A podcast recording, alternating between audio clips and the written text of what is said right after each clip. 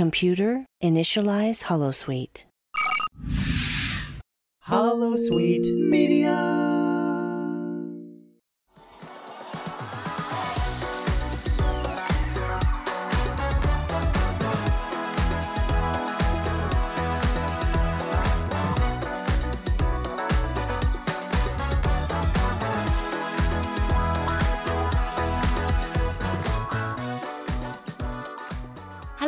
And welcome to Blast Shield, a Lower Decks podcast. I'm Katie. I'm Kyle. Nice to hear from you all. Nice to be here For you all. with you all. With you all. Mm-hmm. Okay. I was going to say, because have you been hearing from everyone? No, not enough. Not enough. Say hi, everybody. Say hi. Drop some reviews, guys. Yeah, drop your reviews. I didn't think we were going to like start by asking people to leave us reviews. It was your shameless plug. I was just trying to work out how to like save your intro. That's what editing's for. True, true. I can't actually like make up your voice and re-record one though. Well, just tell me to say something else. Welcome everyone. It's the last weekly review of 2020 of Star Trek Lower Decks. As if this year couldn't get any worse. I know it's coming to an end, the weekly shows. So we do have plans for how we're gonna continue this show, and we will uh, we'll get on to that as well during this week's episode. But this is it. No more rushed deadlines and rushed viewing. Series finale. Series season finale. Oof. Season. Hang on. Oh, yeah. I was like, what's the difference? I get it. Mm, series finale is the end of it. So in America, they refer to each season as a season, but in the UK, seasons are often referred to as a series. So it becomes a bit confusing when you have a series finale in the UK because that is, by American definition, just a season finale. Oh, I am learning every day. Always learning something new. Always. Life is a lesson. My mama said, "Life's like a box of chocolates. I've never seen that film. Never know what you're gonna get." That also was not Forrest Gump's accent. No, it was awful. I don't know what it was actually. I'm so sorry I can't to apologize. American listeners. I'm gonna. apologising for me. I can't believe it. So yeah, we're going to talk about the Lower Decks season finale. Can't believe it. It's over, episode ten. I do like shorter seasons because it keeps everything more. You know, the the quality feels tight on, these your short seasons. Toes. yeah, but ten episodes just feels too short. Picard was ten episodes, and that was the shortest Trek season ever. And that really didn't feel like enough. No, but this was like you know twenty minute episodes as mm. opposed to like forty to fifty five minutes for Picard. So this really didn't feel like enough. Like I'll be able to watch all of Lower Decks in one night without any trouble. You know, you put it on at seven o'clock, you're done Do you by half past ten. Maybe I'm being a bit ambitious now. I'm middle aged, but And have a dad. Uh, have a dad? I, Have do, uh, kids. I, I do still have a dad, yeah, uh, and have kids, yeah, And are a dad. and am a father. Mm. Hello, father. I see you didn't did get it at first, I did didn't you? get it at first. No, No. no. I thought we were going into Just weird, in case no one got it. Yeah, I thought we were going to a weird bit, but that was a Badgey Return of reference, my favourite character. which we're going to talk about today. The return of Badgey. What a shock that was. There was a big shock. Badgey got the last laugh. So happy. Badgey was I mean- responsible for the death of two characters. Yeah. Two? Who's the other one? Well, we'll come on to that. Okay. But someone died without dying. Oh, I see. Mm. I see what you did. Before we get into the season finale, every week we like to just talk about what's been going on, what's been happening. Nothing. It's just been raining. It has rained a lot. You got very wet the other day on the school run. I did. It must be like the only after school school run I haven't come on Mm. since it's gone back to school, and it happened to be the one where There's you rain dripping off my and eyebrows. Yeah, there was rain dripping off your eyebrows. Proof that I have eyebrows, though. Yes, I know. This has been uh, been some question marks about the existence of your eyebrows for as long as I've known you. subject. This is. Yeah. I mean, I can see them now, but I And do. that's good because I've had a shower, so So you washed off any fake eyebrows and residue. residue. That's gone, and now you have your natural thing back, and they're there. They weren't always there. I got to be honest. no, I used to. I think in that summer I was just very, very blonde, and my eyebrows went blonde. Yeah, you have to draw them on. I did. Generally, like I'd never been in a any relationship or anything in my life where I so often would hear like, "Oh shit, I forgot my eyebrows," or "I just need to do my eyebrows." It's, it was really important to me because mm-hmm. otherwise I I can't really express myself. You can't. No, You just look either constantly surprised. surprised or almost constantly giving no reaction to anything. Yeah, is it like, am I angry? Yeah, are you angry Am or I neutral? pissed off? Am No I completely indifferent? Yeah. Who would know? But then I draw them on and it's like, it's okay, guys. Everything comes from the eyebrows, guys. The Yeah. power comes from the eyebrows. when I have my eyebrows on, it's like I've put my heart on my sleeve. You can tell that we don't make any kind of bullet points for these podcasts. We definitely don't have a running order. No. We don't even have like yeah a few bullet points, and you know that because we're on our like on our season finale kind of, and we're talking about My lack of eyebrows. your lack of eyebrows. But you have enough eyebrows to. hang on now, You do. You have big eyebrows. whoa! I'm. I'm not saying that in a bad way. I'm super jealous of you. I feel like you're implying monobrow. No, no. You just have large eyebrows. I said brows, not brow. Okay, You I have, have- large eyebrows. Yeah, you do. as opposed to. My lack of eyebrows. Well, yeah, I would look weird with your eyebrows. I would love to have your eyebrows. I wouldn't love you to have my eyebrows. you would not. oh my god! look- Imagine what that would look like. You would not. Well, probably like my sister. Which so, in other words, you would not look good with them. That's horrible. I don't know which sister you're talking about. Eh, neither would do really. Either way, it's horrible. I don't know what the young kids are doing these days, but they like, was it laminate their eyebrows? They laminate. Not one hang of on the now. literal laminate. Okay, I was about to say because those laminators are pretty thin. You wouldn't even get your finger in one, let alone your eyebrow. You'd have to stick your whole head through. And they're quite hot as well. I burnt myself on that. Oh laminator. yeah, hundred percent. I'm a bit confused as to what laminating. I mean, I don't. eyebrows I'm. I'm not an expert because I don't have the eyebrows there to laminate. It's a dream. But what do these laminated eyebrows look like? I don't understand. Big eyebrows. You know how it's like a thing now to have big eyebrows. Is In it? the nineties, this is why mine are like they Oh, are. see, I've been look, going through like, people's Instagram stories, and I genuinely, I always say you shouldn't make fun of anyone for their appearance. They can't have any control over it. You shouldn't criticize anyone's appearance because the one thing we're born with it. But when it comes to eyebrows, we no, we kind of well, I've noticed women generally kind of craft their own. So I feel like you can pass judgment a little bit. And I've been going through some Instagram stories, and I've seen some big ass bushy eyebrows. This is what I'm talking about. It's a thing now. I mean, I don't want that, but I would like something. I don't think it should be a thing though. No, no. Well, I know that, but the eyebrow trends change. You know, like why do eyebrow? You don't see eyelash trends change. sure you do. What? I mean, they used to have like navy blue mascara. Wouldn't be seen dead in that now. What the hell is mascara? What is that bit for? Sorry, Mascara. it's a bit that like makes your eyelashes bigger, and now you can. How does it make them bigger? Well, it doesn't actually make them bigger. It makes them more prominent, if you like, and curled Okay, up. But alright. like people go and get their eyelashes curled, Jesus. and then they have like a thing where you can stick the thing on your lid and Stick like the thing. What's the thing? I mean, I don't know, but things change. Like, I'm a victim of 90s overplucking. That's why I don't have eyebrows, because in the 90s and the early noughties, girls, you know, you, You were weren't encouraged to supposed to have eyebrows. I'll admit that even though I'm not down, I mean, I just now I've found out really what mascara actually does and about eyelash trends. But I, even in- back in the late 90s, early noughties, even I was observing that these people plucking their eyebrows were going to look a bit stupid in, when they got older when, you know, that was no longer the thing. Yeah. We've chatted about eyebrows for a very long know, time. this is not what you came here for. I'm so sorry. If someone's listening who's got an eyebrow phobia, then we're sorry. Is that a thing? you. Oh, come on, there's phobias of everything. There must be an eyebrow phobia. I wonder if there's a word for it. It's like like they would love to spend time with you because they could actually be at, at ease and relaxed.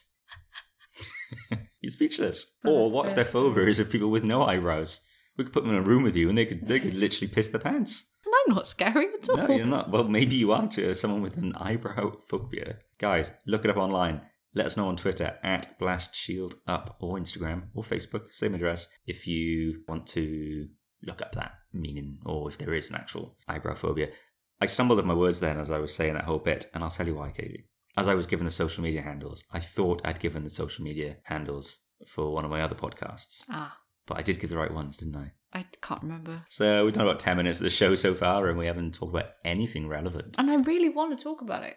It's so good, the season finale of Yeah. Lower Decks. The episode's called No Small Parts, which when I saw it, I was like, oh no, it doesn't seem like much of a season finale name, and I was a bit worried. I was like, oh no, what if they're not treating it as like a season finale and it's just going to be a. It's multi level, though. Well, tell me why it's multi level. when you think about the ship that tries to collect all the small Mhm. parts of other ships, that's the small parts thing. They did not play a small part in the whole thing, and they, they were supposed to be a joke. And then You You're had right. like surprise people turn up. They were big parts. Everyone had a big part. Yeah, this is what I mean. Holy It was shit! I didn't even think of it. I just was associating it with the multi-dimensional. pack lads. Yeah, none of the none of the ensigns had small parts. They all played a key part. We had the heroes show up, who we'll talk about. hmm Wow, I know. you just blow my mind with that. Actually, that, that's a fantastic season finale name. Hmm. Hmm. There we go. I Feel take it better? back. I, I, I feel really good now. Actually. Retract that. Yeah, I, right I mean, now. To be honest, like, Just edit it out. Just save yourself some time. yeah, I'm not going to do that. I've got enough to edit and do this. This would stay in. Yeah, episode 10, last episode of 2020. Now, I know they've written all of season two. I know they've had some of the animation back on episode, or one of season two at least, because Mike McMahan mentioned that uh, a couple of weeks ago at one of the Comic Con. They all blur into one because they act like they're it's a special thing like New York Comic Con. It's like literally, I now am familiar with your living rooms or offices from your backgrounds so, because it's just just a new video package put together each time. Mm. However, New York Comic Con. Actually, before we go into any more low decks, can we talk about the big news? Yeah, let's do that. Let's talk about the big news from New York Comic Con. I think it was called that one. I don't know which one it was. But right at the end, after the lower decks and the Discovery panels, which you missed, they cut to a special announcement. I didn't know what it was going to be about, but I'd seen on Twitter that there was going to be some big news revealed. But then Prodigy came up, and I thought, ooh, maybe we're going to get a look at the crew, or like they did Lower Decks. That's how we first saw Lower Decks for like a year. It was just like we just saw pictures of the cast. But then, um, or then I thought, oh, maybe it's closer than we think to release, and they'll announce a release date or like uh, just a trailer, teaser maybe. But then they started to announce who was coming onto the show as as the captain of the ship in the show. And you came in at that moment in time, and my daughter started making noise. You walked in with your dinner. You were about to sit down. I think at that, I wasn't I muttering to myself because they were saying all that Yeah. stuff that talking about her. So the gender seemed clear that it was a woman, and they were talking about how she helped keep the crew together like a real family, getting them home or something along those lines. And I was like, Janeway. No, I think that's when you walked in, was it? When I was muttering to myself, I was like, it can't, it can't Yeah, what you were actually saying was Janeway? No, no, f- no f- Yeah, no, yeah, yeah. Oh my god, it must Janeway. be. Yeah, Janeway. yeah. And I was like, and then I was like, is he gone so introducing uh, the captain of our ship and the lead of our show, Kate Mulgrew, and then her face showed up, and I was like, "Holy shit!" And you were supposed to find the holy shit, holy, Holy shit, holy this shit. is awesome. Yeah, insert wrestling chants there. Any Yeah. wrestling fans? Um, that was awesome. So yeah, Kate Mulgrew, Captain Kathryn Janeway, is back in Star Trek Prodigy. Love how emosh she totally looked through Yeah. the whole thing. She did, didn't she? and it was lush. And I was really down with how she's talking about the kids. She knows that the audience for this show is the kids. I think we heard, was it saying five to 15 year olds? I think someone was saying on something I watched yesterday, maybe. So she obviously knows that that's the audience for it. So she's under no false illusions. So she knows it's a children's show, but she thinks that there's a, a reason for her to be on it. And I found it quite interesting. I went on Twitter afterwards and I follow, I've been following one of the Prodigy writers for a long time, actually, a woman whose name completely escapes me as I'm on this show now. But her and loads of the other ones started tweeting about it. And then Kate Mulgrew was Ah. retweeting saying, I'm so delighted to have so many strong women writing for Janeway. And, it, and apparently, I think it's three or four women on this right on the writers team for Prodigy. And apparently that is the most women that have ever been on a writing staff for Captain Janeway. Wow. For seven seasons of, of Voyager, from what I'm seeing on Twitter, I'm I would take that to mean that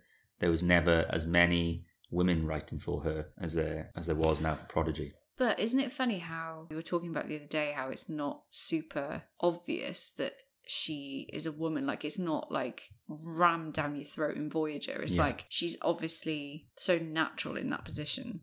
It's almost as if she were written as a man, Hmm, but she's a strong female character. It's absolutely. lovely. Yeah. So Janeway's back.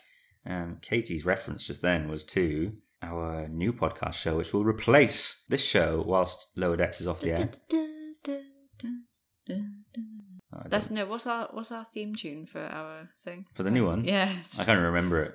It's good though. so cheerful. It is cheerful. Look for her first trek on your podcast app or podcast catcher, whatever that means, and you will find our new show in which we take Katie on a journey through the entire Star Trek universe. So you've never seen TOS, TNG, DS9, uh, Voy, Voyager. We don't call it Voy. No, We just call it Voyager. no, we don't. Um, Disclaimer if you Google her first track, we are not responsible for any images that may appear on your monitor. yeah, as you're typing in her first, and then you put the t, the T for Trek. Just be careful if you do like the autofill option Took me a while. to um, to realize that you know we we're doing a play on words of it. Her first time, her first Trek. That's our, our show where we're going to take you through all those shows, and we've actually started recording for that, so that's been exciting. Before we get into Lower Decks now, we're going to do it. I promise, guys. I'm going to give a little bit of a spoiler about her first Trek. What can people expect? How are you finding the adventure so far? Guys, it is an emotional roller coaster. There will be there will be reviews that you don't expect probably. That's true. There are some That I didn't expect. There are some real twists. All I'll say right now, guys, is that Katie has enjoyed the ones I didn't think she'd enjoy and not had the opinion I thought she would for ones that I was convinced she would enjoy. and it changes. Oh, from week to week. It's In the words of Blue, Blue Who? ain't it funny how life can change, can flip 180 in a matter of days. Ooh. Blue, the boy band. Oh, the boy Blue. band Blue. Okay. I was just confused. I, I What think happened to Blue? I think one of the people on Discovery, one of the new actors on there, their name is Blue. I think. That's a great name. the character's name is Blue. No, their name is Blue. I think. Wow, that's a great name. Yeah, the f- I might be completely wrong with this person, in which case I apologize. But yeah, it's the I believe that is the name of the person who's the first non-binary character Oh, cool. in Star Trek. Love the name Blue. Well, regular, I think. First regular. I think we've had non-binary characters before. But... My grandma had a cat called Blue. Oh, It really stressed me out when I was little because it was black. We had a regular. uh, My first pub I ever worked at called Blue. Hmm. Never understood it at all. He drank Guinness. Oh. Nothing about him really shouted out the nickname Blue. Was he a bit depressed? Definitely down in the dumps about things. There but we are. you could have a laugh with him after a few pints. I'm Blue Dabbity Dabba Die. There we go. Let's talk lower decks. People have Okay. listened to a lot of rambling. guys. Sorry, guys. It's quite it's quite late. It's Friday evening as we record As this. per. As per, I will say that I think less than half our recordings were on a Friday night, which was our pre-arranged. No, I mean it's late as per. Oh right, you're in your pajamas right now. I am I'm not.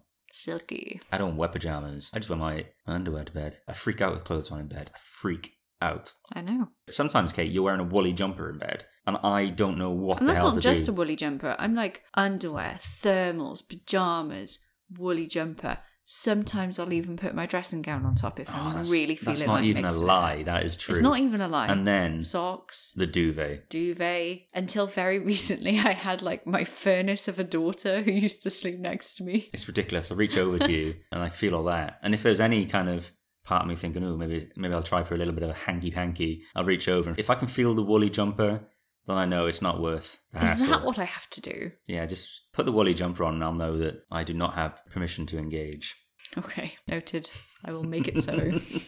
So, Lower Decks, you've watched this twice, this episode. Mm. I've watched it three times. I was going to watch it a fourth time. I know. I'm eager to watch it again. Yeah, that's a sign of a good it episode, was isn't it? really good. This episode took me by surprise. Uh, it was longer. I think it was about 28 minutes with the credits. So it's the longest episode so far, I think, which was great. It needed it. It never felt rushed. No, It never felt like it was dragging either. no, it didn't feel too. I didn't even know it was longer. Perfect pace. Hmm. Perfect. Yeah, perfect pacing. Everything clicked. It started off slow. So I thought the best way to tackle this would be to talk about the characters' stories and how they started, and then talk about how the rest of the plot, because it all came together. So I'd like to begin by talking about the follow on from last week's episode, with Boimler now knowing that Mariner is Captain Freeman's daughter, which last week was a big holy shit moment. And this week, before we've even hit the credits, I did not think it was going to be that quick. I know he like he spilt the secret very, very quick. And he was a dick about it. At first, it didn't seem too bad. He was like, "I know your secret." He's like, "Hey, it's fine. It's cool. We'll do what we want to do, and you'll just make sure we don't get in any trouble." And I love that when he's doing that. You know, he's he's on the planet as well, giving out Starfleet branded crayons. It turns out that they like to put that Starfleet Delta on everything. Oh, why not? It's on the bottom of their boots, in their Discovery uniform. You know, the, the bronze, gold, silver bits they have on the side of the uniform. That's just full of little deltas. Wow. Hmm. Didn't know it was called Delta. The Starfleet Delta insignia, I think. I hope I'm right on that. I don't want to look like a right wanker. You already do. Yeah, that's just generally how I look, but I meant I was a figure of speech about how I'd look to other Trekkies, but thank you for that. No problem. God, this is this is a brutal episode this week. Gone at hmm. you on your eyebrows, you've gone at me on mine. Are you're really going for my appearance. I've criticised your bedwear. Turn on each other. Just a little. It's all, it's all come to this, guys. In the season finale, we've We're gonna have it out. So what Boimler doesn't realize because they're on beta. I want to say it was beta three, which is from the original It was beta series, three. beta three. So they're revisiting the planet from TOS. By the way, I just need to say I love that when they saw a picture of Kirk and Spock on their pad, it was a TAS, the animated series version of Kirk and Spock. I've seen someone online saying that they really want a time travel episode back to the TOS Oh era and they want all the other characters to appear like all the TOS ones they want to appear as like the animated series style. Isn't it terrible though? I think the animation is dog shit. No, I mean just the show. Oh, the animated series. I mean, it'd be quite funny to have like such terrible animation with great animation, but isn't the Hmm. show just garbage? Well, people who love TAS swear by it, but for the longest time it was not considered canon. There's like a giant Spock in it, like an actual giant, things like that. Oh. Which that had never been mentioned in Trek until Lower Decks, actually. So that's now officially canon anyway. But TAS got brought back into canon it wasn't too long ago. I can't remember what did it. I think it was the fact that CBS, whoever had the rights at the time, were releasing a DVD of the TAS episodes. So I think they just brought it back into canon to try and get the completest. Like me, it worked to buy the, the animated series. It did its job. So on that planet, they eventually um, fix the problem there. But this plants a seed for Freeman that Starfleet, when they come to a planet, they'll do the story of the week and then they will leave and they may not come back for a longest time. And then, you know, in this instance, they've gone back to the whole um, red hour thing on this planet from uh, from the original series. They would have known that if they'd stayed in touch, if Starfleet had kept a proper eye on the planet, they didn't know. So this is planting the seed for the end of the episode where Freeman kind of has a bit of a, I guess epiphany is the right word. Hmm. Is that right, do you think? A moment of clarity. A moment of clarity that she can't do a whole lot as a captain of the ship against sort of Starfleet orders because that will lose her the ship. But she concludes that Mariner can do the dirty work and have her back covered by, by Captain Freeman. So uh, we had the term TOS became canon. hmm Those Those Old old scientists. scientists. That's just a, a name that Ransom likes to call they were all just doing crazy shit, like meeting new aliens every week. Those guys in the 2260s. So, So Ran- Ransom's hilarious. Ransom, like, I love now that TOS is canon, referring to those guys as TOS is canon. Mhm. By that same sort of uh, reasoning, they could get away with calling Picard and crew TNG in universe because the other enterprises didn't do a whole lot. So you could actually have Ransom say he likes to call the Picard lot and their missions the next generation hmm of those old scientists, I guess. hmm So all this has gone on the planet. They got to the ship. Freeman says, "Right, let's get out of here." Let's go to warp, and then we find out there's two people on the planet. So this takes us to the scene we were just talking about with Mariner and Boimler. Boimler reveals that he knows Mariner's secret, and she tries to play stupid, but she is effing and blind, and she's like, "You need to effing." Shut up! You need to effing shut up right now. What none, neither of them know is that because Freeman has found out that they're on the planet, Ransom has hailed them, so he's calling them on the com badge. And I guess we found out that that by summoning someone on the com badge, that activates on the other end as well, which could be really awkward if you were like doing something inappropriate, Having a poop. having a poop or something else. Or And enjoying yourself in the holosuite. yeah, you could have been having some holodeck time, yeah. And so on the bridge, they hear everything, even Boimler revealing that Mariner is the daughter of Captain Freeman, who's horrified herself. She quickly tries to put an end to it, beaming them up. And then when Boimler realizes what he's done, and they're stood there in the middle of the bridge, and he screams, we go to the opening credits. The mortified look on his face is my fave. Yeah, it, it's it looks a lot like Jack Quaid as well. It plays in. There's the fa- the facial re- expressions on Boimler sometimes are the best in the show. I don't know. Sometimes there's just a detail to his face you don't see on the other ones. But I, I like the, the facial expression on Mariner as well when she realised that um, Boimler was talking about it. Oh right, okay, yeah. Because her, like her eyes went really wide and First it, time was, it was really funny. It was the first time she threatened Mm. someone seriously. I think she was like properly Mm. like she looked like she was going to do some damage to him. Mm. And when she sees she's beaming, do you notice when she sees she's beaming, she looks down, she realizes that she's dematerializing. Oh no. Yeah, yeah, you can see him do it, and then I mean that must be weird. Yeah. if you weren't If you weren't expecting to be it. beamed. All your molecules just get pulled apart. Surely you'd need consent for that kind of thing. It does seem a bit non-consensual, doesn't it? Mm. If I'm going to get pulled apart on a molecular level, And it I'd could like go to have wrong. some warning. It could go wrong. We've seen this numerous I- times it in Star Trek. Make me vom. Oh yeah, I mean I get motion sick at the best Remember of times. that thing where that guy was saying about it was it took him like a full minute and a half to be reassembled. Oh, Like, what are you doing? Floating around. So when we come back from the credits, it's out there now. The information's out there. Freeman is wondering why they even tried to keep it a secret. You know, Marin didn't want everyone to know she was the daughter of the captain, and Freeman says she didn't really want everyone to know that her daughter was the most was it demerited Yeah. officer in Starfleet. And actually, this whole thing, I don't know why throughout the whole season we were worrying about what was going to happen if the secret came out because not a whole lot really comes from it. So everyone starts treating Mariner differently. Like Ransom starts sucking up. He's not going to go hard on her. He doesn't get hard for her, but he can get hard for her. Uh, but that, and then he just apologizes. Then that's a brilliant scene with Ransom when he's now starting to suck up because he is a suck up, and people start treating Mariner differently. She bumps into an ex-boyfriend. He says Wolf three five nine was an inside job, and he says that the changes and the Dominion War weren't real. You'll see all that in DS9, my dear. So he wants her to like escalate something up to the captain to take a look at for him, and people wanting to get selfies with her. Even Dr. T'Ana's asking her if the captain would be okay with Dr. T'Ana starting a romantic relationship with Shaxs, which I need to just say, I said this several Well, yeah, weeks they were ago. making out. Well, they had a kiss, and I said I think that meant they were in a relationship, and we weren't sure. Now we know she wanted a relationship. But what was the, what did she say she wanted? Oh God. Right, let me remember this right. She said something about grappling his beef stew with her coital meat hooks. Yeah, And that bit tickled me so much that I actually missed what came Yeah, immediately I- after because I was in his I didn't realize in my first watch what she'd meant by that, and then it was only in the second rewatch I remembered that male cats have like spikes Hmm. of some sort on their. Haven't they got Penis. like opposite ones? So Is like it? the female can grab on and then the male can like hook in. Oh god! I don't know if So when I that's picture true. that, I cringe because I'm just thinking, for the love of God, don't put Shaxs through that. Shaxs looks like he is up for it. Yeah, I mean Shaxs looks like he has a massive penis. Good lord. You don't think Shaxs has a massive penis? I didn't really think about it. Well, now I've said it. It's all I'm I mean, I about. also don't want to think about him and T'Ana because let's face it, that thing's a cat. Yeah, I mean, yeah. Well, a cat, hey, hey, cat lives matter too. You know, she. Cat lives sure do matter. Yeah, they really do actually. Be nice to cats, guys.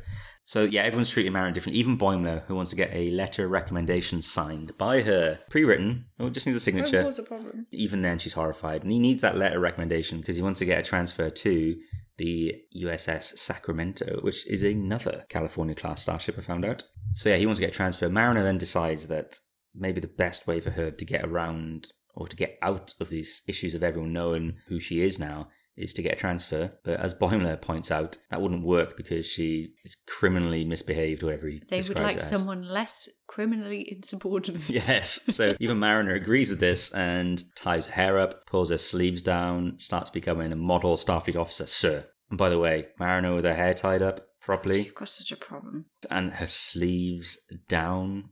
Oh. I loved it when she was like, I'm going to my station. He was like, You have a station? She's like, haha, good one, sir.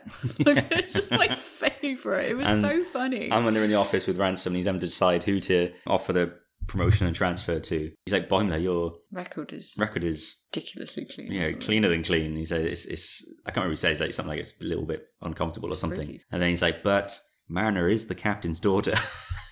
It's like- I love that there wasn't any reason given No. for it. It was just like, well, she is the She- captain's she daughter. had no we, merits. Yeah, we should.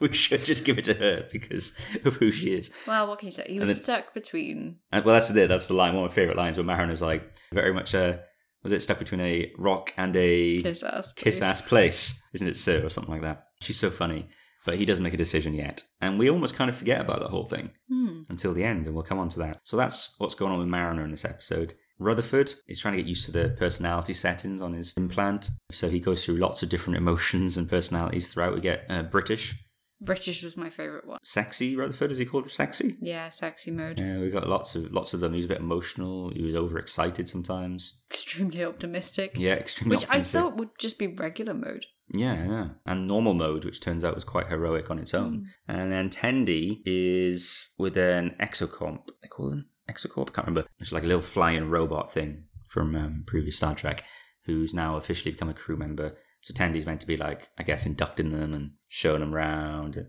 has the exact same introduction that Tendi has. So everyone leaves the shuttle in the shuttle pod bay, or shuttle bay, sorry, you can tell I'm watching a lot of Enterprise in the shuttle bay. And then this robot thing is left there. We eventually find out it's called Peanut Hamper, which is mathematically the most perfect name I, I can in the English language. I mean, I don't know about the hamper. hamper part. Peanut hamper. I love peanuts though. I can see peanut being something that some people would, for some reason, have a cute name for people. Well, I don't know why peanut would be a cute name. Oh, but hamper. Oh, sweet though. Is it cute to call someone a hamper? Hampers are quite got quite a lot of options in them though, so maybe that means you've got lots of personality. Yeah, but not if they're full of peanuts. True. Oh, got a peanut hamper. I mean, I'd eat my way through that quite A quickly, peanut hamper. worryingly rapidly. Well, if they were salted, yeah, you would. Especially if you don't have a drink nearby. Oh, imagine if it was filled with peanut butter. Oh. No, that's the worst. That's even worse. But yeah, so it turns out uh, she has the same instructions as Tandy. She comes out at the end. She looks up at the name of the ship. She's like, "Oh, this is so beautiful," or whatever the line is.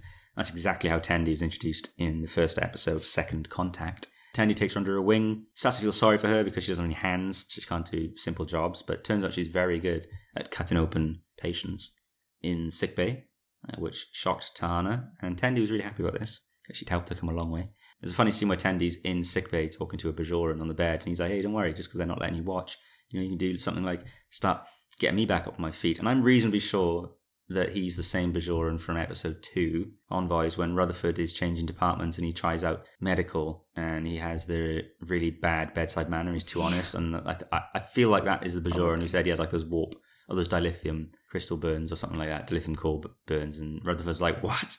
How are you still alive?" yeah. So I'm pretty sure it's the same guy. I don't know, but um, I really like T'Ana's little outburst as well in this bit. F in A. F and A, I do. Swears every episode is fantastic. That ultimately does not end nicely for Tendi and her new friend, though, Peanut Hamper. We'll come to that. Whilst all this is going on, in the Kala system, which apparently is from the Pakled episode of TNG. Oh. So some people may have already known who it was going to be, but in the Kala system, we see uh, the another California class ship, the USS Solvang, which had Captain Dayton from uh, a few episodes ago. They got the new ship. They got their shoes off for the new carpets on the ship. It's really funny because uh, Dayton, Captain Dayton, doesn't want the film Protective protective film. filming on like a Yeah. phone. Someone started to peel it off her chair, and she's losing her cool. Uh, they bump into this really menacing ship that attacks them straight away and gets a grappling hook on its nacelle. Now I don't know why they thought the right thing to do would be to warp away because obviously when they go to warp away, it just tears their ship apart and they blow Mm. up. But that was Shaxs's first instinct too. No, not Shaxs. Ransom. Ransom's first instinct, yeah.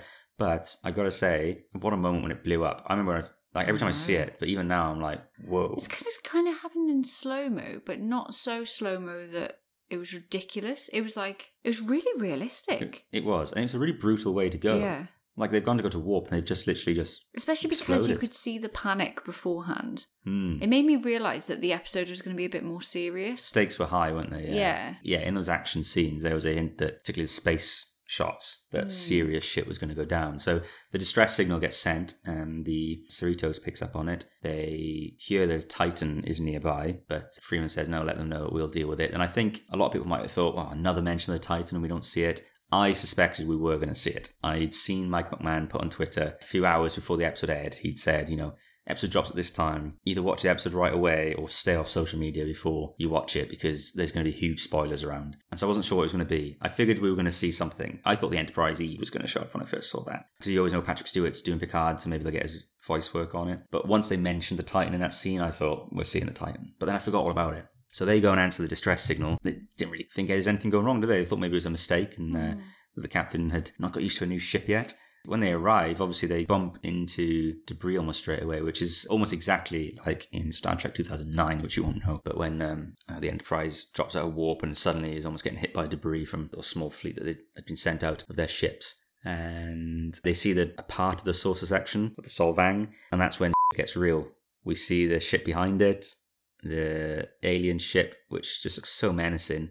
They tried to get out. It puts a grappling hook on their nacelle. Ransom's like, we need to get to warp now. And Freeman prevents that order, thankfully, Mm. because she realizes that, yeah, as you said, that must have happened with the other ship. That's what they would have tried first, and it didn't work. So we need to do something else. She says, power down. Now, in this moment, Freeman, bear in mind she just fixed the problem at the start of the episode. Freeman shows she's a good captain. Yeah. She like earned her pips, one might say, in this episode. I thought I was really impressed with her because sometimes she seems like she's not a great captain, and that's why she's on the kind of ship that she's on. I thought here she was really good and in control. She thought quickly and she acted quickly. Well, what happens at this moment then? Even though they turn the power off, then a cell gets ripped off the ship, and I remember seeing your face, and you were like, "Oh no." And for me, when that happened, I thought, whoa, are they going to destroy the ship? Is that what my man was on about? Something big? Because animation, they can just draw a new ship next season. Mm. What did you think when that nacelle came off? I just thought like we're gonna lose more of the crew than I was ready for. After the bit where the Solvang blew up, I was like, okay, they're they're gonna kill some people. And then when that came off, I was like, oh my god,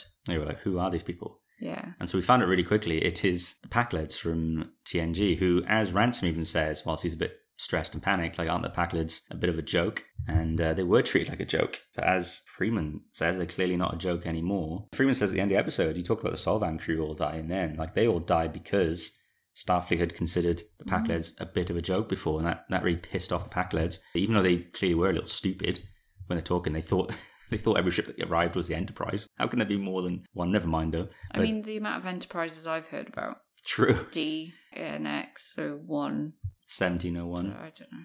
The A, Sure. the B, the C, the D, the E, the J. We've The seen one them I hear about the most is the D. the, That wasn't supposed to be. the one you hear about the most is the D. I'm not even going to rise to that. Stop talking about your penis. yeah, we found it's the Pakleds, and they just basically uh, they want revenge on the Enterprise, I guess. But they think the Cerritos is the Enterprise. They say they're going to rip it apart and take all the best bits, and that their ship actually has weapons from over 30 different species, which is crazy. Their ship packs a punch. And then at this point, they are pulling in the ship towards them, and then they start almost Borg style from Deja Q in season two of TNG, start cutting into the ship with their like laser beams or phasers, I think Ransom That was scary. says. And yeah, you just see the ship is just getting gutted. Uh, these beams are just going straight through it. They're dissecting the ship, aren't they? And that was in that moment where I had gone from the nacelle coming off and thinking, oh god, they're going to destroy the ship, to this. I was like, holy shit, they're destroying the ship. They're going to actually destroy the ship. Because I even now can't quite understand. Would it not have been easier to build a new ship than to repair the damage, mm. you know? Freeman has been a little bit, well, she's been hurt. don't think she's been from her stomach yet, is she? At this point, she's injured. Uh, no, she is. Oh, is she? Yeah. So she's hurt, but uh, Mariner's on the bridge and stuff, and then she realizes they need a plan. It needs to be a plan that's outside the box, and it's going to piss her off because they're out of ideas. And so is against all Starfleet regulations. yeah, it's against all regulations. So she asks Mariner. Mariner says, "I can't do it." Freeman knows she can. So Mariner, who's been having her sleeves down and her hair tied up, she lets the hair down into the ponytail, rolls her sleeves up, and I was like, "Oof!" I've never been so She's excited. back. Yeah, I've never been so excited to see a woman roll up her sleeves before. If ever you want to know a little trick to do, Yet. yet. You've got some long sleeves on there right now. Don't roll them up whilst we're on the show. So she kicks into gear and she comes up with the Independence Day solution of just upload a virus into the ship. What was the reason for it? They said that because there's so many different aliens technology that they they must have like I guess no firewalls or something on their computers. System's just open. Yeah, the system must be open to be able to accept other ones. She came up with that solution very quickly. Very quick, because Mariner's a really good Starfleet officer. She mm. showed in this episode she should be a commanding officer, which is where her friend was at. So clearly she would be a commanding officer by now. She's choosing not to. They come up with a plan. She's like, Rutherford, are you listening? I love she went to a team. I find it interesting that Rutherford's clearly just plugged into the ship's Hmm. everything going on the ship all the time. So he's like, yeah, and he's heading straight to the holodeck because he needs to create a virus that could be put into something and then taken over to the ship, and it brings about the return of Badgey. Hello, father. Was that not one of the best moments? And he's like, You're not going to try and kill me again, are you? I mean, he's it- like, Oh, I'm Badgey. it was It's really like, funny. You gotta look at you gotta look at Rutherford's eyes when he's saying he's like, "You're not gonna try and kill me again, are you?" Because he's got these unsure, uneasy, smiley eyes. It's hilarious. But uh, so Badgey's back and has already come up with three different viruses that would work because uh, he's always listening on the ship's com. I mean, why am I not surprised? It's a trick. There is going to be a catch. Badgey's got it, and someone has to go over anyway to put the virus on the ship. So it can't just be sent over. Meanwhile, the, pa- the Pakleds are invading the ship. Who who knows how many died? Mariner's taken full control at this point. It's because at this point, the captain is laid up. You've missed out the bit where they're like running through the ship. And then I was about people, to say no. That's what I was coming to now. Yeah, Ah. so they get attacked, and um, Freeman almost gets killed, doesn't she? But Mhm. the Mariner with her contraband. with the contraband that turns out is hidden around the ship. So good throwback to episode one, her bat'leth, which was like blood soaked, stained with blood, if you notice, and loads of other weapons, which Freeman's horrified by uh, how much contraband was around the ship. And they all pick up weapons and they start fighting the Pakleds. Freeman almost dies. Mariner saves her. Just before that, Boimler's having a moment where he says, Look, if we don't make it out alive, I just want you to know that, you know, I wasn't mad about the promotion thing. I just, uh, you know, you're my friend. Don't I don't want you to move. to another ship. That was a really nice touching moment. I thought I thought for a minute I was like, oh my god, he's going to confess his love Nah. because I didn't see it being that kind of relationship. So I was a bit like, whoa, this is going to come out of left field, but uh, it wasn't. So she's like, hey, we're going to live. So yeah, Freeman uh, almost dies, and we see the moment where Mariner helps her, and she's got blood on her hand. And I took that to mean we were going to lose the captain at some point. I just thought it was like an eye opening moment for Mariner that for all the shit she gives her mum, they're Hmm. actually really similar and really close. Yeah, And that maybe that would be the thing that changes her. yeah, it could be. Yeah. So they get to sick bay. I love when uh, T'Ana starts to shout out some instructions, but it's just a meow. It's just a random joke in the middle of nowhere. and they start to help. Freeman's out of it. She's like, Have we saved the Cerritos yet? And it's like, No, love, your ship is on its way out. Then Rutherford appears. He's got the virus. He's ready. And they realize that the best way to get over there unnoticed would be to use Peanut Hamper because Peanut Hamper could just fly over, get in there, upload the virus. Inorganic, no Yeah. shuttle pod required. Probably wouldn't be detected at all. And then she's like, well, no, F this. I only joined Starfleet to piss off my dad. And then she becomes a real jerk where she's like, you know, I'm, I'm going, I'm being out here, good luck. Basically dying, you, you know, Yeah. you organic beings. And uh, as Tendi shouts as she goes, you know, Peanut Hamper is a really crap name. So Rutherford just quickly installs it into his head, in his implant, says he'll do it, he needs to get over there. And Tendi thinks he's activated the heroic personality, but he hasn't. It's just him, as he tells her. And then that's it. And then Shaxs doesn't even waste a moment. Our, our hero Shaxs hoists up Rutherford, runs to the shuttlecraft. Well, I think they go into the shuttle bay, or maybe the transport transported room. I'm not sure, but they get cut off. So they, they go to the room where our main cast, our lower decks characters, have been fixing a shuttlecraft all season. And if you notice earlier in the episode, you see them working there. They've been drawn on it. They've drawn little pictures of themselves on the side There's of the ship. There's also a and- word on the front which is like surprisingly prominent, but I I think they've renamed it what it. I can't remember it. Yeah, Shaxs throws him in, and then it turns out it still works. He flies it forward. He fires phasers so it can fly out the ship, and then just crashes it into the Pakled vessel and knocks all the aliens out the way. And uh, they come out. Shaxs is like a hero now. Rutherford's going to start installing the, the virus, and Shaxs is just he calls it the best day of his life, doesn't he? When he's um about to crash into their ship, he's loving life. And then when the virus is at about I don't know ninety percent or something, slows down, and then Rutherford's like, "What?" And Badgey's like, "Ha ha ha! This virus won't finish until you die." And so Shaxs isn't going to allow this. Badgey has revealed that he was a villain all along. also he's just pissed off that Rutherford snapped his neck. I love that that comes up in conversation. yeah. Where when he said, "Like, why, why you like this?" He's like, "You know, you, you snapped my neck." like that was like such a brutal scene. Such a weird moment. Yeah, I'm, I'm glad it came back. And as I said to you after, I don't understand why Rutherford didn't completely wipe Badgey's program into to ensure that Badgey didn't Probably would recall have it. been a more sensible thing to do. Yeah.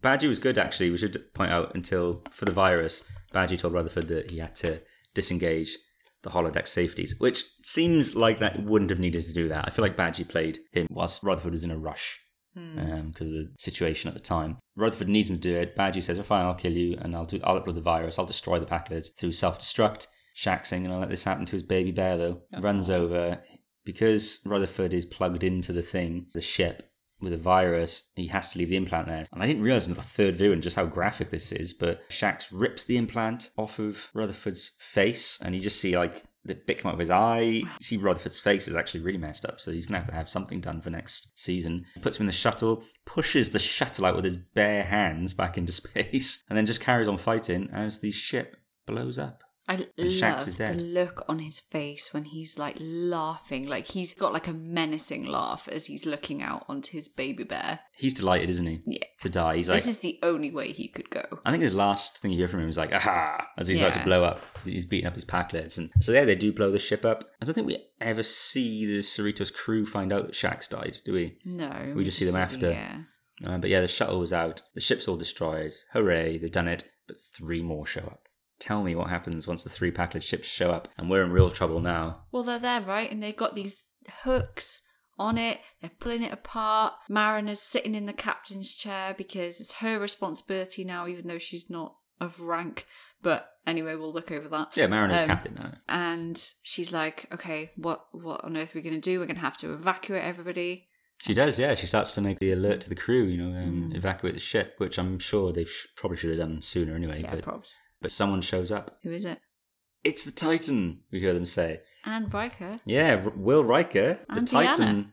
And Deanna, yes. Titan has only ever been mentioned in Star Trek Nemesis, because that's where Riker's headed to after the story of that film to take command finally. And it obviously, I can't remember if the Titan by name got referenced on Picard, but we in Picard we meet Riker and Troi long after Riker's left the Titan. So we've never seen Titan on screen, but the Titan appears. It's the same design from the book series Star Trek Titan, which isn't canon, but they made the design canon, the the ship registry number and it's got the TNG fanfare playing. It's like such a heroic moment, and the Titan kicks ass. Will's turns out Will and Mariner know each other because Will's been helping Mariner get most of her contraband, and which Deanna wants to have a chat with. That with totally makes all sense. Yeah, Like yeah. he seems like the type.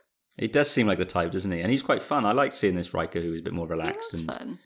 Riker, Riker's back. He saves the day in two shows. Hmm. So like cool about it. He's like cool as a flaming space cucumber. He comes Space in and he's like, "Party without me?" Wah ha ha ha. And then he just batters them all. batters them all. He saves the day. He's wearing the grey movie uniforms, which are sexy. They're one of my favourite Starfleet uniforms.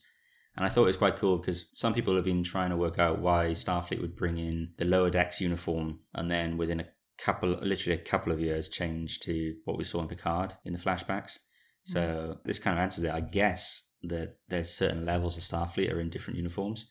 So I guess his second contact guys are in the bright, colourful uniform still, and then he's got the other guys going around in the the black and grey, which kind of makes sense that for for second contact, where they're going to spend more time with these people on the alien planets, you kind of want them to see the colourful, friendly, nice uniforms rather than the military-esque. Who knows though what like colours mean in different cultures? Ooh, that's very true and very deep. Thank you. So he's shocked when the Titan showed up. Yeah. Yeah. I didn't realise what was going on at first, if I'm completely honest. But then I hmm. was like, hey, Riker. Did you Hey, Diana. How's it Did, going? did you remember the Titan being Riker's? No. So when it first arrived, you went. I was just like, ooh, friends. Did you know it was Riker as soon as they Yeah. cut over? Yeah. That's brilliant. Like we've had Riker in animated form now, and then this was the same day they then announced obviously that Janeway's coming back in. And Deanna hasn't Computer-generated. aged a day. Oh yeah, Deanna. Oh, she's looking fantastic. She has a movie look, so she's got the fringe and everything. So she looks a bit different to how you know her right now on um, TNG. Yes, they say a day, and that's it. Pretty much get to the, the setups for the next season. Well, the big twist is that Boimler has received a transfer to the Titan and has been promoted to lieutenant junior grade, which is fantastic because you know the whole season, whenever anyone was getting promoted, they were getting promoted to lieutenant, Hmm. and online everyone was losing. You know the, the usual. I think I mentioned it on the show before, losing their shit about where's lieutenant junior grade? Why are we skipping ranks? And I love that it's just there in the finale. So like all these people who got mad, if we just waited, the finale establishes the grade. Also, sometimes you can right get there. promoted two levels, can't you? Yeah, sure you can. Yeah, why can't you? I don't know. So we get that. So Boimler's now on the Titan. Mariner's furious about this. So that's an interesting thing. I thought maybe Boimler was done on the show, but we have found out from Mike McMahan that uh, we're just going to focus on the Titan as well. So the Titan is going to be back in season two. He says they're not just going to reset it. So I might take that to mean that Boimler's going to be gone for a while. I can't see him staying gone. No. The, the four, don't they? The the core four. But Mariner is clearly the lead of the show, and I thought Boimler was clearly the, the male lead of of the rest of them. Were you surprised? You were surprised. I remember you going, "Oh no," or something like that when Mm, they revealed him in his uniform. He looked good in it. yeah. He's got his own quarters as well, But I he always agree wanted. with Mariner. F- traitor. What a traitor! He stabbed her in the back after saying it didn't mean anything. But he did say back in I can't remember what episode it was. It was episode four or episode six. He stated that serving on the Titan was his dream. Yeah. If you remember. I feel like everything's his dream because he also said serving on the sack was also his dream. Well, I think I, I have a feeling the Sacramento might, might be the top of the line of the second contact vessels. We haven't seen it, I don't think. Yeah, so he's on the Titan now, and um, it's been confirmed that Jonathan Frakes will be returning for the season premiere to do some voice work. So that's fantastic as well. That's great news. Freeman and Mariner, as we discussed earlier, came to an agreement.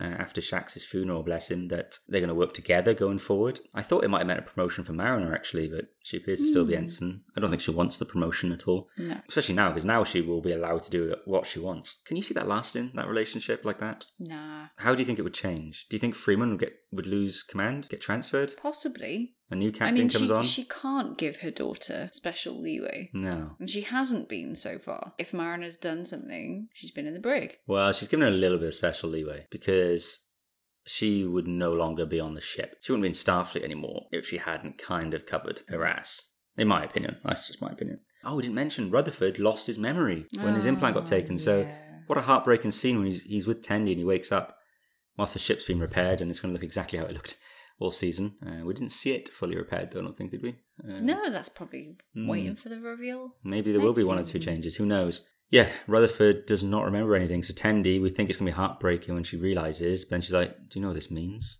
Because we thought they were going to get together, didn't we? Hmm. And she's like, "This means we get to be friends all over again." It's so funny with Rutherford. I'd wonder what they're going to do with it because he's clearly going to get another implant. I would have thought, isn't he? I don't know. Not sure. Let's talk about some of the great parts about this episode. Number one, the music was effing awesome. During the space scenes and space battles, particularly the first part of the when the Cerritos was there, the music is amazing. And they always say that like the music of the show doesn't know it's the music for a comedy show. Mm. And It was epic. oh, it was epic. It, like it was like movie Mm. movie level. This whole episode was like a lower decks movie, I thought. Mm. And I like the visuals were great in space. Yeah, the, that ship. the alien yeah, ship, the alien yeah. ship was amazing. looked amazing. Everything just came together, and I thought, and even the fighting scenes, I saw it and thought, you know what? If you gave me a lower decks movie, I'd just go see that in the cinema. Mhm. Like this style of animations, it was, it was treating it all seriously. It wasn't making a joke of any of it. For a show that's episodic and has remained episodic really for the whole thing, Mhm. this episode pulled it all together.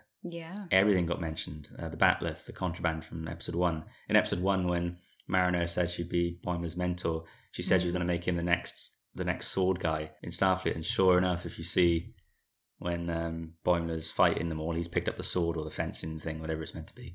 And uh, there's so many throwbacks to the planet from Envoys and the bar that um, Boimler unintentionally starts the fight in with the Andorians uh, just references to everything. Badgey came back, and Badgey was a true villain, and uh, and even that Badgey won.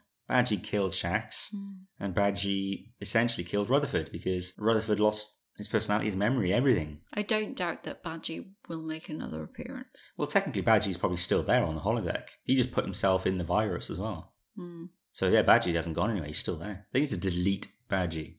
They need to uninstall, They do. put him in the recycling bin, and then take that bin outside. Empty that bin. Empty your recycling bin, guys, because it, it still shows up on your memory until it's to delete it.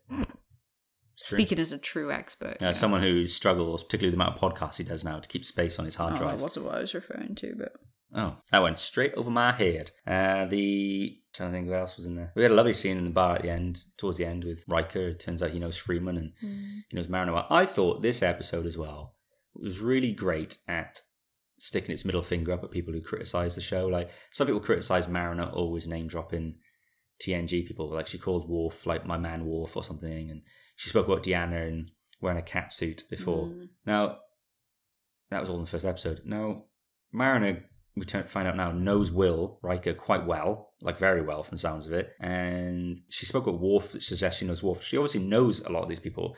So now her just men, her just name dropping doesn't seem like just for the fans. It almost feels like she's actually kind of talking about some famous people that actually she knows. She and, does know them, and she kind of admires them. It makes you wonder: has she ever served time on the Enterprise? Like when did she have? When did she have anything to do with Riker? Riker was on the Enterprise for like fifteen years or something. So I am really impressed by how they brought that together and how they tied. It now feels like the whole season was built into it. Like think about Rutherford's implant Mm. right? Rutherford's implant existed in him as a character for uploading the virus Mm. Into that ship, and then he lost the implant. And he hasn't got one at the end of the season. He's now got to rediscover himself. So it's as if they worked backwards with the finale. I would 100% guarantee that that's not how it was done, but it feels like Mike McMahan plotted the finale and everything he needed and the story he wanted to hmm. tell, and then went backwards So He's like, right, okay, well, how's Mariner going to get all these? How's she going to get all these weapons that we wanted to just kick out in the corridors? Yeah. Oh, we're going to establish That's true, actually. a long time. She's got it. Yeah, Rutherford. You know, I need to upload this virus. I'd love one of the crew to do it. How would they do that? Oh, I'm going to give a, a cyborg implant to one of them. and He's going to use that. But we don't want Rutherford to die because he's still got more to do. Yeah, Which character fits the bill of someone who would selflessly run him through a destructing yeah. ship? yeah. So Shaxs was there for the, Hmm. the point of dying, and Boimler just we want we want Boimler to be promoted onto the Titan at the end of the season. Um, so we're going to casually mention five or six Mm. episodes before that Boimler's dream was to be on there, and also if you think about it, the I can't remember the name now off the top of my head of the one who got the promotion instead because they set him up and then he got fired. So that means that Oh, position yeah. was still available on the Titan. Yeah. So Boimler probably just took that that Yeah. position because he got he got fired from Starfleet.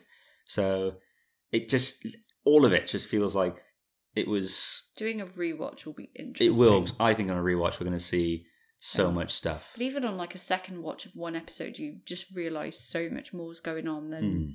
Third watch, thought. fourth watch, you start looking around the the whole frame of the of the Mm. shots, and you start seeing stuff like like I said on the shuttle they've been working on, the little drawings they've done of Mm, I themselves. didn't I didn't know. I didn't notice that until the third viewing, and Mm. and then it's so prominent. And I hadn't realized that that shuttle, which they've been working on since the first episode, was the same shuttle that they flew over onto the enemy ship with, and uh, the Pakled ship. And until I went online and saw it, and I thought, wow, again, that's another thing of we're going to have this shuttle fly out the side of the ship and straight over onto the enemy one.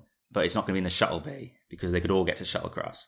So how what we're going to do? Okay, we'll have a shuttlecraft that's been worked on throughout the Mm. whole season. And now, whenever we go back and rewatch it, like you said, we're going to see them working on that shuttle, knowing how it's used in the finale. Like Mm.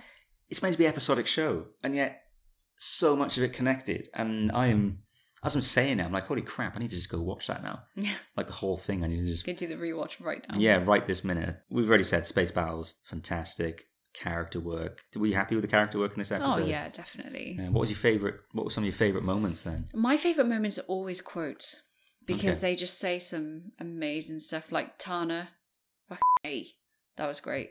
And um, something I'm going to be using from now on, Mariners, get phased. Get phased. Yeah. Definitely going to Get say that. Yeah.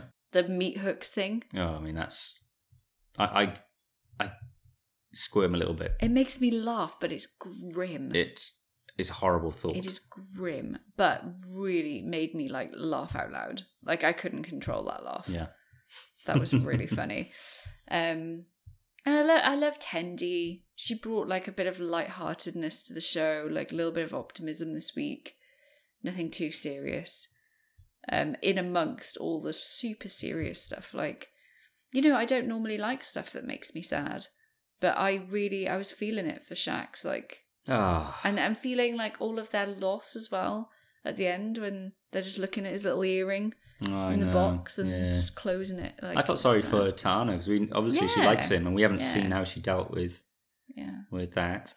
Um, were you happy with where they left things going into next season? So they've kind of set up a little bit. We're not going to be just on one ship now. We're going to, for a little while at least, be on the Titan, which is cool because the show is Star Trek Lower Decks. But even then, Boimler's not Lower Decks anymore. So, so yeah, are you happy with Boimler being gone? The idea of seeing the Titan again? I don't want to see him get demoted because even though I don't 100% think he deserves the promotion, because he's not anything that extraordinary, really, He just has a clean record. I would like to see him come back. yeah. But I don't want him to be demoted. But then I don't want any of the rest of them to go up because that would defeat the point.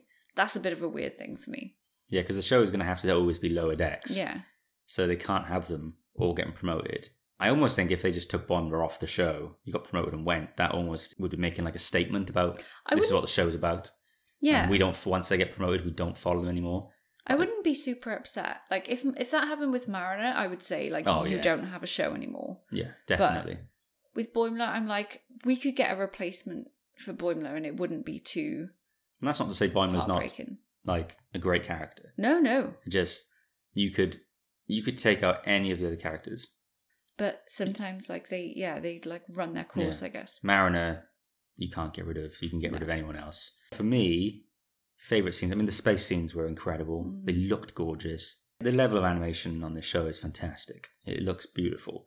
I thought all the throwbacks were great. When Badgey showed up off Oh yeah. in the corner of the screen, it was like, oh my god, Badgey's back. That's when I was like, yeah, we're in a season finale, man. This is and a, a good season finale pays off your whole season. Mm. And that's what Star Trek didn't used to do. Because the season finales, as you've seen on like Enterprise stuff, would Oh, quite often be a just a different story, you know, and and they were like that on all Trek. Maybe not so much DS9, but the other ones they were. And in the new Trek that we've had, uh, the season finales have been the end of a season storyline. So, and I'm glad even Lower Decks managed to do that. Uh, I'm looking forward to the the new season. Um, you know, Mike McMahan said that one reason Boimler's gone, and it is because they like the idea of doing like different team ups. Uh, he says he quite likes the idea of doing a lot of Tendi and Mariner together and, and Hmm. things like that. So I'm excited. Uh, I'm curious to see how they replace Shaxs. So someone Mm. else will come on board. I think maybe it'll be a new person each week like a new special guest star every every single week. That would be fun. Maybe the security guy just gets killed every week. That would be well tragic, but it would be funny. And um, I'd like to find out more about Mariner's father, though. Hmm. Maybe we will. Uh, maybe we will, yeah. And yeah, I just loved where it ended up. I thought that was one of the best season finales I've ever seen of Star Trek, and I've seen them all, babe. Mm. And that, it was incredible. I'm not just saying that because the Titan showed up. I wasn't suddenly like in awe. Just because, I mean that sequence is amazing, but I wasn't. I'm not in awe of the episode because the Titan showed up. I was on the edge of my seat throughout. From the moment they they destroyed the ship at the beginning, Mm. that I was a bit like, oh, I need to really pay attention to this because yeah, they've raised the stakes. And then when um, when it all kicked off on the Cerritos with it, I couldn't I couldn't take my eyes off the screen for a little bit. It was breathtaking stuff. I'm going to watch it again, like probably the next day before the show's even aired because it's I think it's a fantastic season finale. I was on edge even from the minute where, right in the start of it, Boimler lets Mm. everyone know about Mariner because even though that didn't contribute an awful lot to the episode, I knew that if they were putting that in the start, There's more to some come. serious shit was about to go down. Yeah, because this has been a thing it's like, oh, we don't have time for this. So building throughout the whole show, and then yeah, we're Mm. just going to get it done in the teaser and move on. Well, we're not going to do our hopes for season two because we've got more to do. I mean, overall, you're happy with that as a end to the season? Oh yeah, more than More than happy. happy. Okay.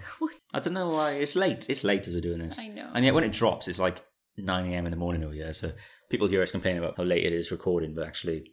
They're probably hear and listen to it in the daytime. But this is over. This is done. These late night recordings that we have to fit in are over for the show, and you know we we'll let you in now on what we plan to do. Uh, so the weekly show of Blast Shield is now over. Uh, we will not be here every week uh, until season two comes, which will probably be similar time next year.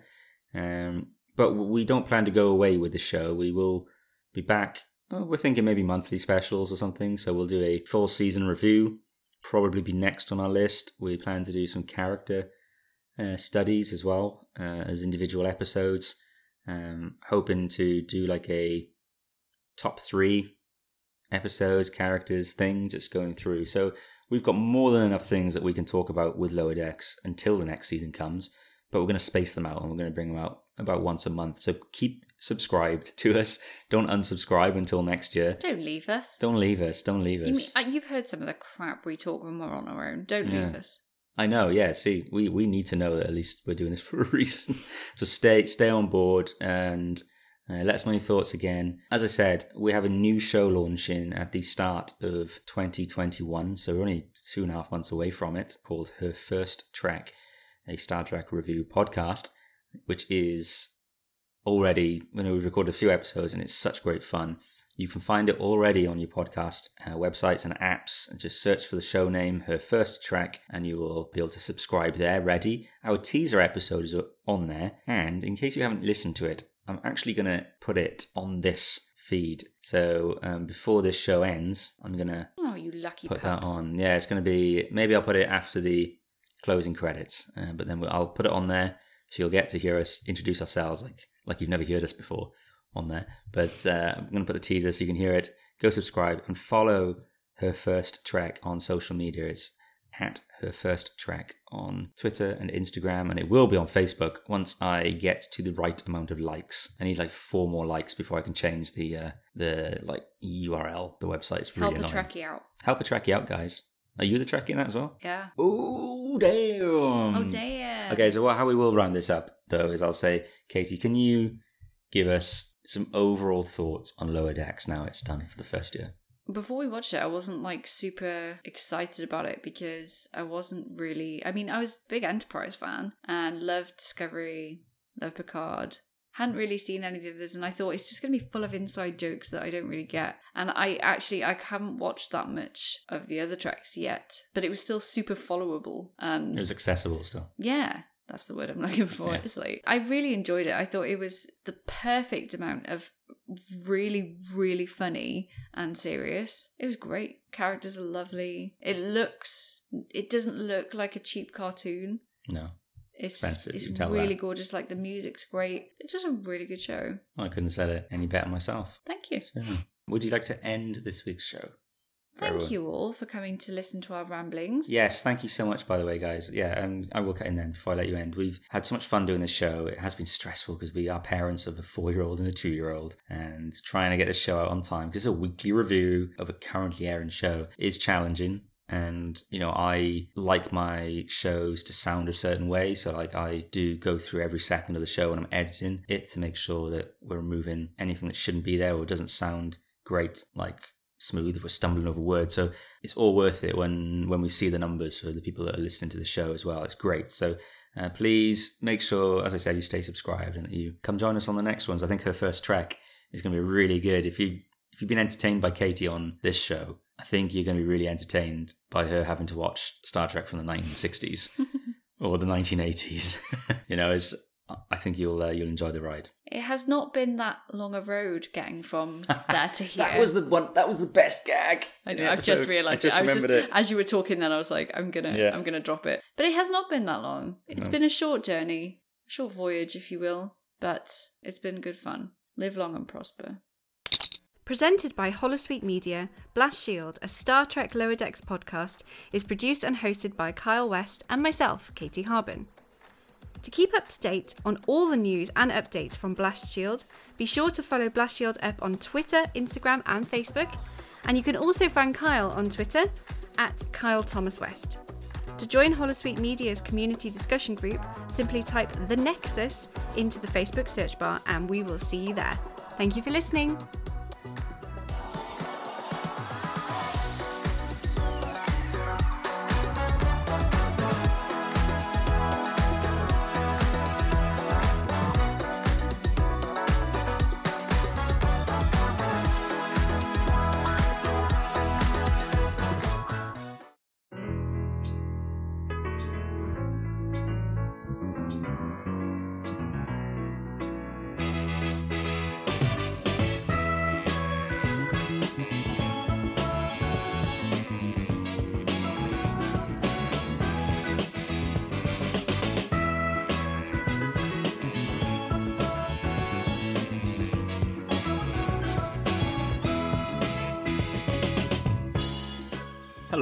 Her name is Katie, His name is Kyle. and this is her first Trek, a Star Trek podcast. This is starting to feel worryingly real now. Before I crashed into her life, Katie was peacefully unaware of Star Trek. She even tried to stay that way long after she realised I wasn't going anywhere. One child later, I was able to convince her to watch Star Trek Discovery with me, and in no time, she was hooked. I was. Then came baby number two and the second season of Discovery. At this point, I had her where I wanted. Star Trek Picard sealed the deal, and she became a self confessed fan of New Trek. I tried my luck with Enterprise, and that sucked her in too. Before she knew it, she was then doing a Star Trek Lower Decks podcast with me. Which is called Blast Shield, a Star Trek Lower Decks podcast, available through all good podcast apps and at www.holosuitemedia.com. Great plug, you're learning. Yes, I am. Katie was adamant that she would never watch any of the other old Star Trek shows with me. She maintained that position for years, but now, in a truly shocking turn of events, she has agreed to launch this new podcast with me where we chart her first trek through the Star Trek library. Each week, Kyle is going to make me sit through an episode of the original series, TOS, Next Generation, TNG, Deep Space Nine. I don't know if that has an acronym. DS9. Okay. and Voyager. That's a lot of Star Trek. It's great, isn't it? yes, we will be taking Katie through all four shows simultaneously, we hope, before hitting the movies and more. More.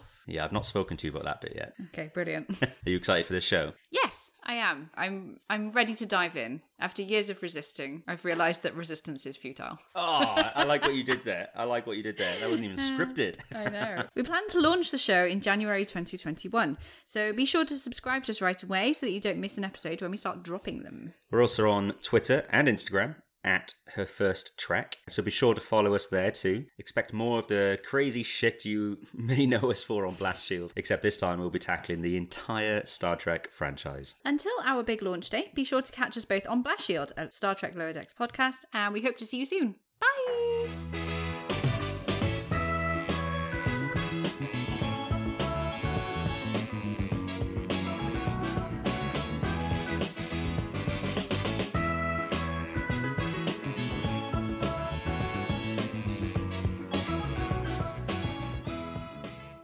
This show is brought to you by Holosuite Media. Computer, list other available Holosuite media programs. Loading Holosuite preview program for The Expanse, a Star Trek Enterprise podcast. When you look at it now, you're like, oh, there is some stuff in there that it's not been handled delicately, I think.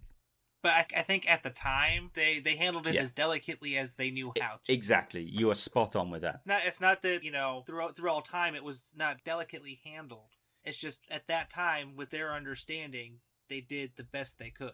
They had the best intentions with it. Kind of like Trip. Yeah, absolutely. And I don't and I don't even think if anyone watched it now and got offended by it, I don't think ever the intention was for that. I'd like to think anyone could look at it Right. and think, well, actually let's applaud the show for doing this story when they were, when no one else was doing these kind of stories. Loading Holosuite preview program for There Are Four Questions, a Star Trek Spotlight podcast.